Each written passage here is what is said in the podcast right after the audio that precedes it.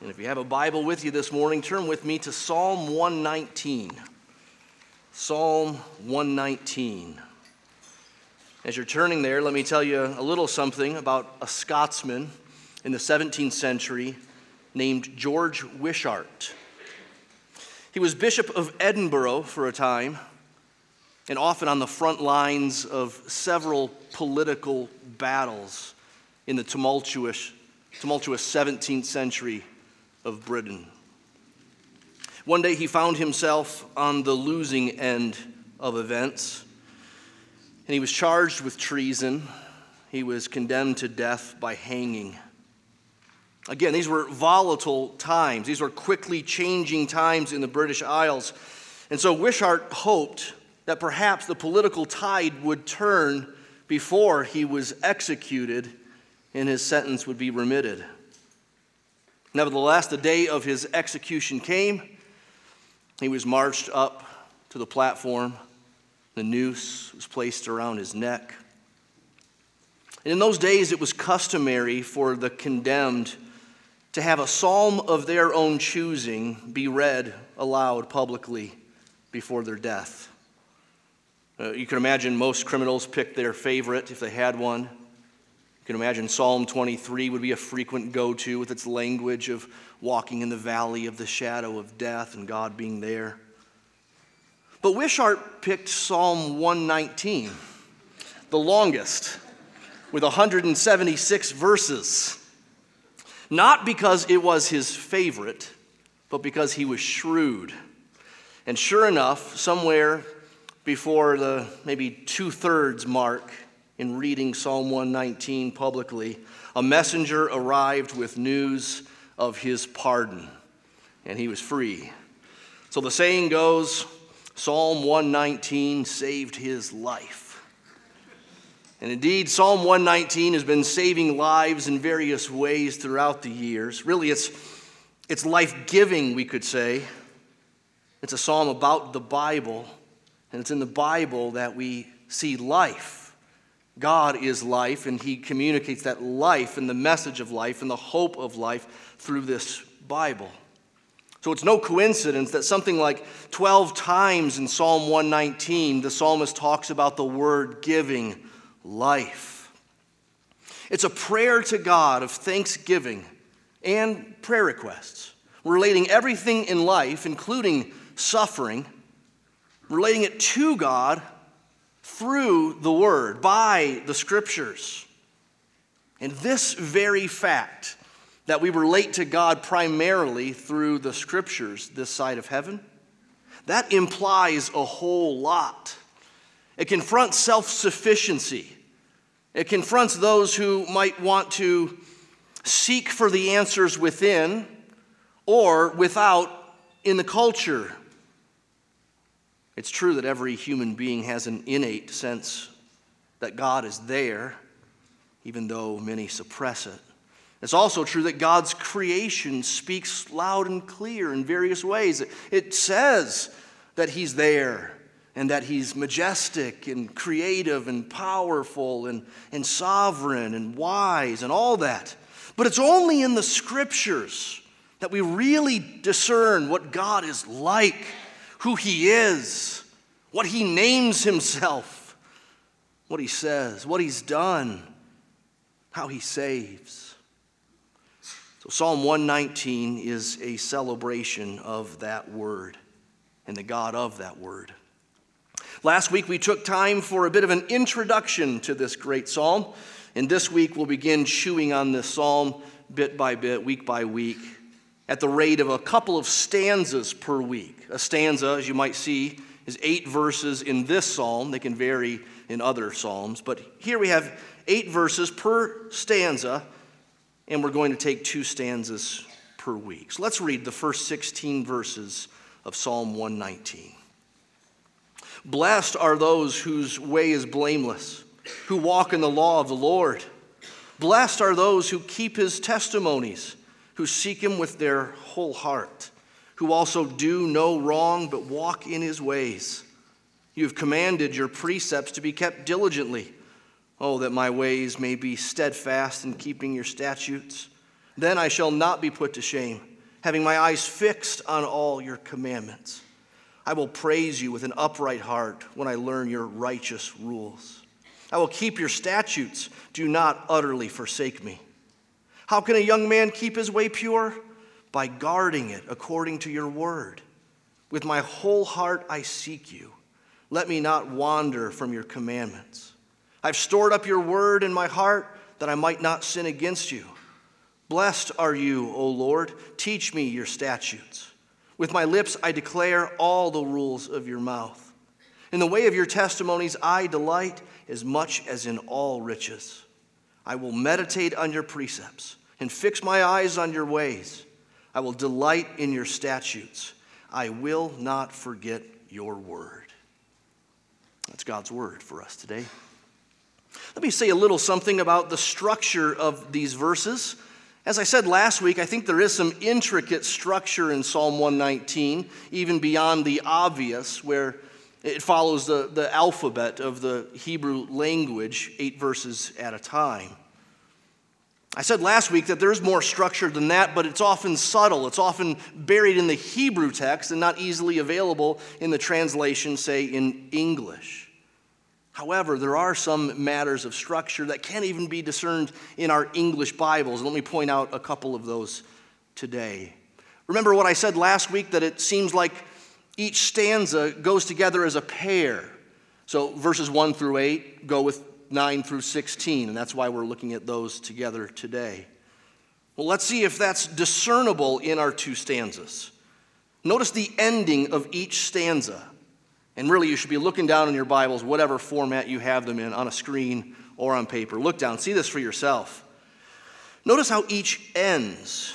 Verses 7 and 8 begin with I will, as does verse 15 and 16 I will. That isn't coincidental. You don't have another I will statement anywhere else in these 16 verses. This is purposeful. Notice how each of these stanzas begin. It's not with the exact same language, but it's with the same rough idea. So, verse 1 talks about being blameless, and verse 9 talks about being pure. The same idea, almost perfect synonyms.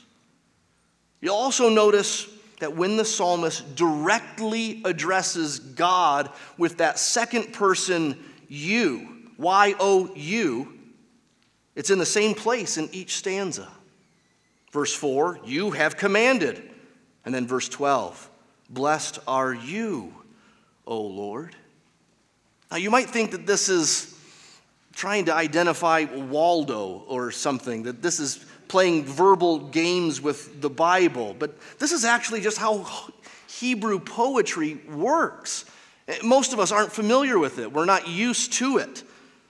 Hebrew poetry is not as predictable as my shoddy poetry to my wife, where every eighth word rhymes, like rap music from the 80s, you know, time, and you can just predict it, rhyme, it's coming, you know, that kind of thing. Hebrew poetry is not like that. It plays with things, it's less predictable, it's more subtle, it's more intricate. And we'll see as this plays out in this psalm that with each pair of stanzas, the psalmist will use different tools, different methods, different mechanisms. It's like he has a, a tool belt of Hebrew poetry with lots and lots of tools in it.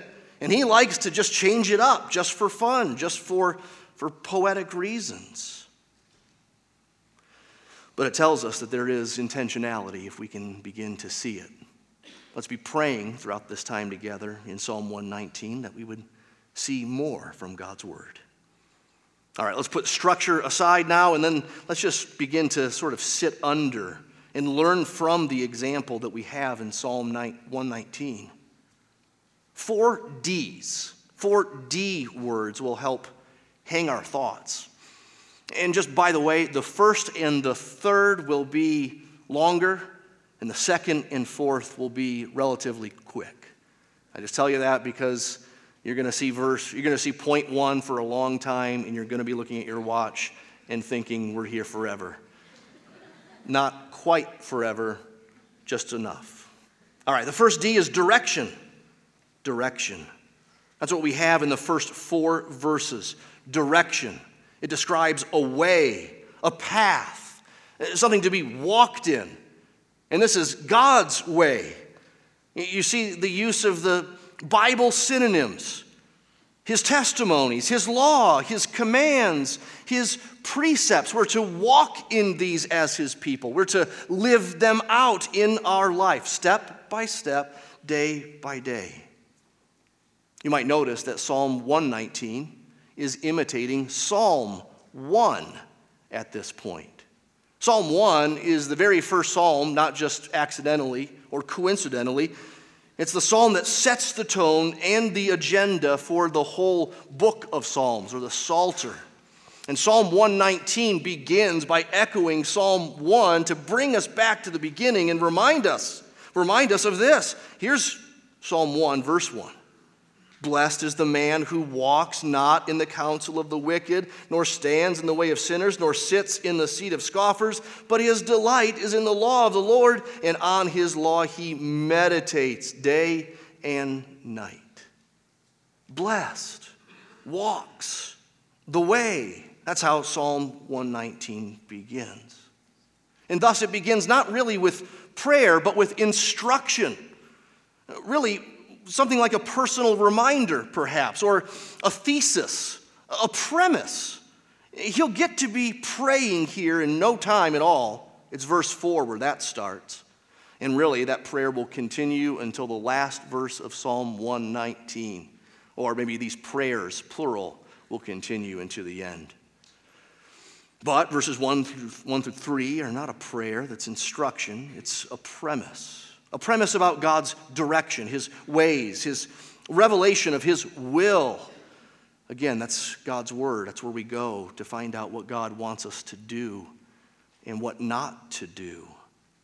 And that, again, by itself implies a whole lot. It doesn't allow us to arbitrarily select what we're going to obey or what we think is right or what we decide is wrong. No, you see, when we begin to think that some of God's ways, yes, are good and right, but others are archaic, embarrassing, maybe not that reasonable or useful or unrealistic, we're beginning to think that we're smarter than God. And that is another world than the world in which the psalmist lives and operates. God's ways are His ways, they're inscrutable. This is His book, this is what He says. And so His ways are to be kept diligently, verse 4. We're to be blameless about this, verse 1. Verse 3, we're to be those who do no wrong. And in fact, all of this is actually done unto the Lord, not just in actions, but also in worship and emotion. Verse 2, we're to seek Him with our whole heart. So this isn't just about conduct, it's about communion too, relationship. Now, here's where we need to pause and zoom out from the passage itself. And you probably feel that if you're a Christian and you know something about the Bible. You're probably wanting me to clarify what these words mean and maybe what they don't mean. You see, Christians, they know, the Bible teaches it so thoroughly, that none of us are truly blameless. None of us have truly, without asterisk, footnote or qualification have sought God with the whole heart. In fact, all of us are born going astray, going away, going against His plan and His revealed will. In the garden, when Adam and Eve sinned, they set the tone, they set the, the pace, they set the agenda for all of us. And remember what they did when they first sinned? They hid from God. Fellowship had been broken. That's the world in which we're all born into. So there's a sense in which there is no Psalm 119 man. There's a sense in which there's only one Psalm 119 man. Jesus, the perfect King, God's Son, God in the flesh. He perfectly and utterly and completely obeyed God's commandments, not just in actions, but in, in motives and emotions. So if we come to Psalm 119 like the little engine that could, I think I can, I think I can, I think I can. Well, you're not going to make it. You don't have it in you. I don't have it in me. We'll never be good enough. We'll never treat God's word like we should and like it calls us to. So, what do we do? We run to Jesus. We put our hope in Him. We trust in His righteousness, not our own. We trust in His death for our sins, in, in not our minimization project of sinning. Now, I know all this is not explicit in our passage, but that's why we need to zoom out. That's what is assumed on the whole of the Bible. It's what is hinted at in a psalm like Psalm 24, which asks the question who can enter into God's presence? Who can be with Him? Or, in the language of our psalm, who's really blessed? Well, Psalm 24 answers He who has clean hands, a pure heart, and a clean mouth. And that's none of us. None of us can check those boxes. But the very next verse of Psalm 24 gives us hope when it directs our attention not to ourselves, but to the coming of the promised one, the King of glory. Lift up your heads, O ye gates, be lifted up, ancient doors, that the King of glory may come in. That's referring to Christ. He's the one who could enter into God's presence, and not just for himself, but for us. Not just uh, with a, a copy of sacrifice, but Hebrews says, but with his own blood. He didn't just enter into the copies of the heavenly realities, which are the tabernacle and then the temple. Hebrews says he entered heaven itself. Christ has entered not into holy places made with hands, which are copies of the true things, but into heaven itself to appear in the presence of God on our behalf. Meaning, the blessedness of Psalm 119 comes through Jesus. He deserved the blessings, not us, but He shares with us the blessing because of what He did. That has to be understood before we begin to try to live out Psalm 119. We, we need something more than grit and discipline. We need a Savior, first and foremost, one who was Himself the Word. So, if you're not a Christian, it might be easy for you to hear some things I say this morning or to hear from the Bible itself something that sounds like, you know what? God will like you if you read the Bible more. You should pray more and read the Bible more, and maybe you'll do it enough that the scales tip in your favor and He lets you in. But no, this is already assumed as mercy and forgiveness, a covenantal relationship born out of reconciliation between God and sinners. This is far from a verse a day keeps the devil away, or a chapter a day may get you in. Let's hope. No, it's all of grace. But, but then having known something of his grace, having been reconciled to him, now, this book isn't merely do this and live, don't do this and you will die. Now, this is sweet and pleasant. You see, having said all that I said over the last few minutes or so, it doesn't mean that Psalm 119 is someone else's mail, not for you. This is just about Jesus, a perfect man. You're not him or her, and so you can disregard this big chunk of the Bible. No, no, no, no. You see, on the one hand, this man of Psalm 119, the real guy who actually wrote it, though he offers a lofty example in wanting to follow God's word, he was himself imperfect. He, he was a sinner. He, he, he acknowledged going astray. And yet he can also say, verse 22, I have kept your testimonies. That's a strong statement. He can say in verse 80, May my heart be blameless. How can he say blameless? It's too lofty of a term. Well, you can understand this. There's a sense in which that word at times means perfection. It's the same word used referring to the unblemished sacrifices of the old covenant. They were unblemished, blameless. They had to be pure. However, that word blameless can also be used in a relative way. In the Bible, Noah is said to be blameless, but he wasn't perfect. We know that. Job is said to be blameless, but we know theologically that Job wasn't sinless even before he was tried by Satan. Blameless can mean direction of our lives, not perfection in our lives. We have to remember then that God didn't forgive us so that we could freely rack up sin. His intent with grace is not just to get us off, but to get us in, to bring us back, to restore us, to fix us. That's what He's up to. He, he won't do it all at once. We're still works in project. Project. Wait, what is the phrase? Works in progress. That's it. He's restoring all that was lost in the garden obedience and fellowship.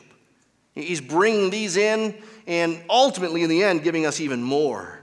And so we should want to seek Him. We should want to go to the Word. We should want to know more. We should want to shape our lives to the pattern that we see in this book. We should be motivated to do that because it's right, because this is His plan, and it's a glorious plan. But we can also be motivated because of the blessing that is promised when we do it. Psalm 119 begins with the double promise of blessing. Verse 1 Blessed are those whose way is blameless. Verse 2 Blessed are those who keep his testimonies. Now, blessed doesn't mean riches or fame or unusual athletic talent. That's how that word blessed is primarily used in our culture today. Famous people, athletes, and wealthy people well, hashtag they're blessed, they say. But in the Bible, blessed is something more spiritually oriented than that. Even in the Old Testament, you think of how Aaron blessed the people in that famous Numbers 6 passage. He said, The Lord bless you, and this is what that word means, and keep you. The Lord make his face to shine upon you and be gracious to you. The Lord lift up his countenance upon you and give you peace. Blessedness is joy that comes from a right relationship with God. It may or may not have anything to do with other blessings. So poor people can be blessed. In Matthew 5, the persecuted can be blessed. But let's not water this down. Psalm 119 says, There is blessing, joy, wholeness connection with God, more of Him when we go God's way. So that's the direction, number one. Number two is dependence. Dependence. Now, the direction is clear it's God's ways in His Word. But the walk, living that out every day, well, that's going to need some help. So notice in verse 5 Oh, that my ways may be steadfast in keeping your statutes. I think there's a suspicion of his potential waywardness apart from the Lord's keeping. He's longing to be kept by God. We sang earlier this morning prone to wander, Lord, I feel it, prone to leave the God I love. Take my heart, Lord, take and seal it. Seal it for thy courts above. I was like this psalmist knew of that hymn. No, he knew the theology of that hymn. And so in verse 10, he says, With my whole heart I seek you. That's one side of the coin. The other is, Let me not wander from your commandments. That's a man who knows he's needy and dependent on God. Verse 8, he just simply says, Do not utterly forsake me. He knew he needed God's help, he knew he needed God's sustaining power. In verse 12, he even prays for God to teach him more of the word. And so we have to ask ourselves this morning do we feel needy before the Lord? Do we feel needy about what He's called us to do? Not just needy because our circumstances are hard, though that can be part of it. Are we asking for His help? Not just asking for His help with paying the bills and parenting the kids and getting some things done tomorrow. Do you ever pray for His help spiritually? Pray for Him to keep you and sustain you. Pray that He would give you help and, and power to obey today. Is it a regular part of your prayer life to pray like that? If we take it up a notch further? In our passage, it's every few verses that this kind of thing comes up where he asks God for help as he expresses his need before him. Now, what a kind and merciful, gentle God we have who doesn't want us even, let alone require us. He doesn't want us to come before him with a facade. He doesn't want us to come before him with a cloak of trumped up righteousness. We don't need to cover up a thing when we come to tell him that we're needy. Think of how we go out in public. Maybe not to the grocery store, but you know, when you go to a wedding like I did last night. Well, you you shower for one, you know. You you hold up this dress and that dress and your husband tells you which one might look better. You might even try it on. As I said to my wife last night, I said, Should I wear the, the bow tie, which is cool, but the longer tie kind of hides my belly better. Should I wear the longer tie? She agreed. Yeah, go with the longer tie. you know, you might put cover up on a pimple. Some will put on cologne or perfume. And there's nothing wrong with any of these things if we're doing them with the right motives. But my bigger point is that we don't have to do any of that, spiritually speaking, with God. We come to Jesus not as fancy people, but little children. We, we come to, to Jesus as sick people who are desperately in need of a physician. And that's, of course, true when we first come to Jesus for salvation. But it's also similar with our walk, with our Christian life, with the day to day, with, with our growth in Him or lack thereof. We are needy. We're dependent on Him, even when we don't voice it, even when we don't feel it. So talk to Him about it. Third D is determination. Determination. Now, his dependence on the Lord is real, right? It's not pretended dependence, it's not mere lip service. This is real dependence, but his dependence doesn't produce laziness. He doesn't just sit on his spiritual hands and wait for God to zap him. He prays for God's help, but there's also intermingled resolve, determination, a decision to seek, to praise, to keep. Again, this is how each stanza ends with this determination or resolve.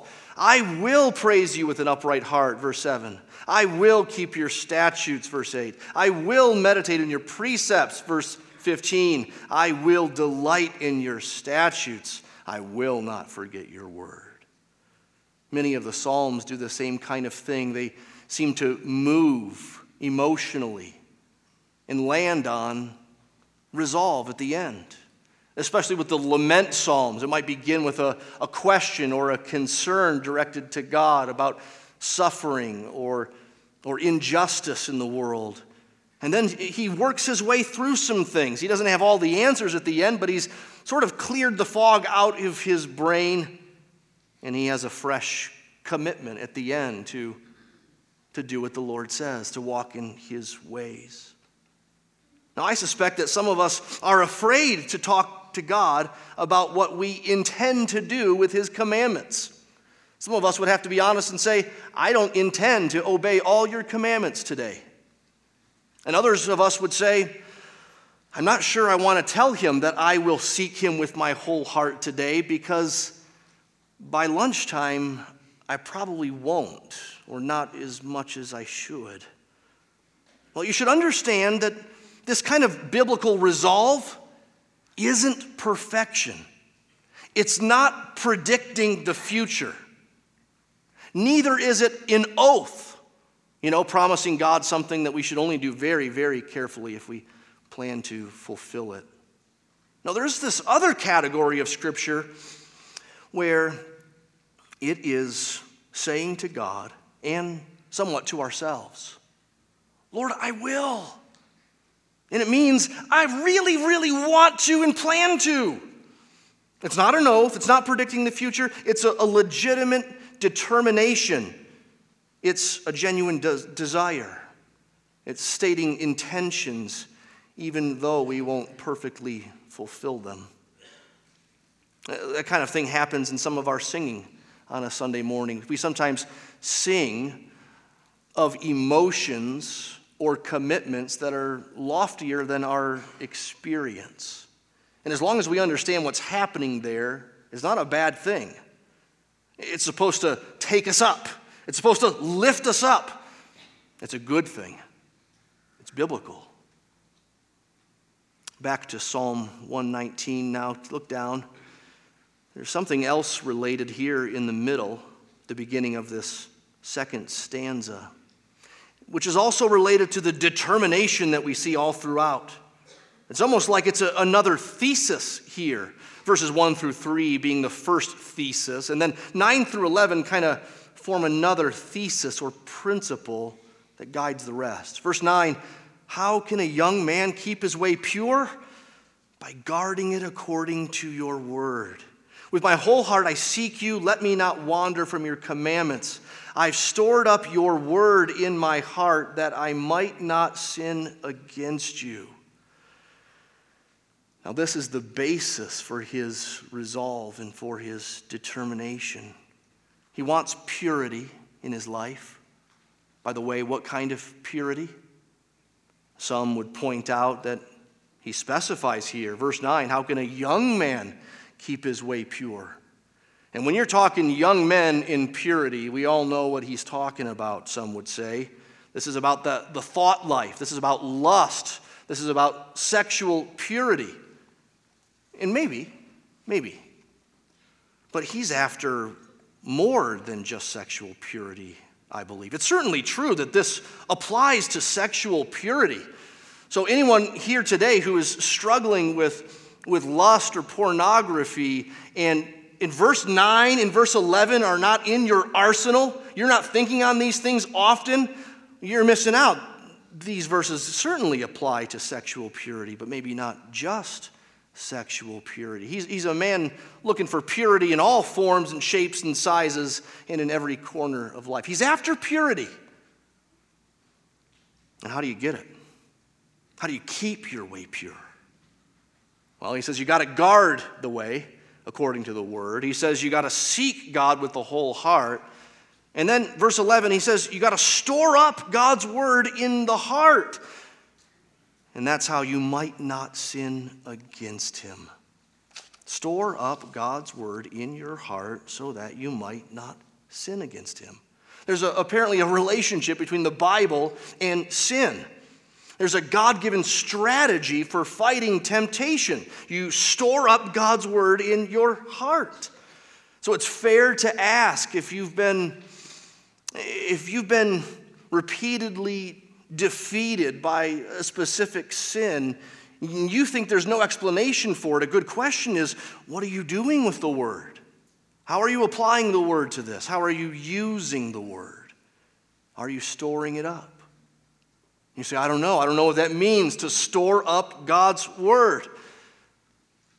Well, storing up God's word at least means treasuring his word. That's what the word literally means. If you had a treasure in olden days before banks, you, you hid it somewhere. So you hide it, but you also treasure it. It's your treasure. And so, treasuring God's word in our hearts, the center of our affections, it means we appreciate it and we, we have love for it. I think it also means meditating on it, chewing on it, ingesting it, putting it deep down within us. Not just, not just the word on our eyeballs, not just the, the word in our ears, but, but in our musing. I think it also probably means memorizing the Bible. That is, parts of it, not all of it at once. To hide it in the heart means to put it there and so the word isn't then out on a scroll. The word isn't merely floating in the air and disintegrating in a millisecond. To put it in our heart means we can pull it out anytime. We have it within us. Now, Bible memorization is increasingly a neglected discipline among Christians. I confess that I've had eras of my Christian life which have done much better with memorization than the last year, five years, ten years, I don't know. Memorization is part of what God calls us to do with His Word. It's what Jesus modeled for us. We'll see that at our Lord's Supper service this coming Wednesday. It's not just that Bible memorization is increasingly neglected. Wouldn't you say that we just live in a culture these days that is really bad with memorizing things? I used to know my friend down the street, I used to know his phone number by heart. I still do 928 6837. Paul Board's home phone number. Maybe still today, I don't know. I didn't tell you the area code, so you can't call it. And so you might say, yeah, Ryan, I, not only am I bad for this, not only is this culture bad, but I'm bad for this culture. I, I just don't memorize. I can't memorize a thing. I try to put it in and it flies out. John Piper preached a message at his church on this passage, and he challenged his church. He said, What if the church was giving away $1,000 for every Bible verse you could memorize? Could you memorize one or more? Jesus wept. There's a thousand bucks. Except you probably don't know the reference, so that one doesn't count. But, but you can memorize. And Piper asked the question then why would a $1,000 motivate you to memorize the Bible when God's Word says that itself, the Bible, is worth more? Psalm 19 More to be desired are they, your rules, than gold, even much fine gold. In keeping them, there is great reward. Now, let me try to apply this uh, to a, different, a few different kinds of people in this room. In weeks ahead, we'll get to other kinds of people, but these were the categories on my mind this week. Like young people. And by that I mean under 18, let's say. Those of you under 18, you should know that there is a kind of clean living that really doesn't have much Bible in it. There is a way to not get in trouble, to basically keep the rules, to go to church, to answer questions in the youth group, and really you don't care about the Bible. That's really dangerous because your clean living can deceive you. There is also a kind of Bible familiarity that doesn't go deep down within. It's not personal, there's no love for it there. If you're a young person under 18, another thing I might challenge you with is that now is the time to memorize your Bible. Your muscle memory, your, your, your muscle for memorization is pretty good right now, and it's not going to stay that way. At 43, almost 44, that's just enough to know eh, it doesn't quite work the same way. They say you learn languages better when you're younger than when you're older. It's all proven. Get the Bible in you while you're young, it's easier. I'd also say, high schooler, you're not as busy as you think you are. I used to think I was so busy. And then in seminary, I thought I was so busy. And then with my first pastor, I thought I was so busy. And then now you look back, right, and you kind of chuckle. You're not that busy. Let me address this with busy moms of little kids. The story is told about Martyn Lloyd-Jones, who was a pastor in London in the last century. Before that, he was a medical doctor. And one day he was visiting with some medical students, and they were complaining to him that in the midst of their training, and in long hours. They didn't have any time to read the Bible and really to pray. He bristled. He said, I'm a doctor. I've been where you are. You have time. After a long pause, he said, I make only one exception. The mother of preschool aged children does not have time. The doctor says, You don't have the time for the Bible. And that's just about right. We had four kids, five and under, at one time. I know about those days where moms don't wake up because of the alarm clock or the sun or because they're rested. It's because there are kids who need something and the day starts and boom, you're running, and then at the end, you're falling asleep at the couch. And you wish you had more Bible. You maybe remember days where you could linger long or longer with the Lord. The only thing I would maybe add to what Martyn Lloyd-Jones said is that you should do what you can. Do whatever you can. Yes, know that this is an unusual season you're in but do what you can. Put Bibles out and open in strategic places. Write verses on three by five cards when you get 15 seconds. Put the Bible around you, get it in you. For those uh, of you ladies who don't yet have kids and you might in the future, you might want to tuck the Bible into your brain now. There'll be a time when you're breastfeeding and your arms are holding a baby and you can't get a Bible open even though you're sitting right there, but you might be able to open it up in your brain if you've treasured it away. Well, we'll talk to more kinds of people in weeks ahead.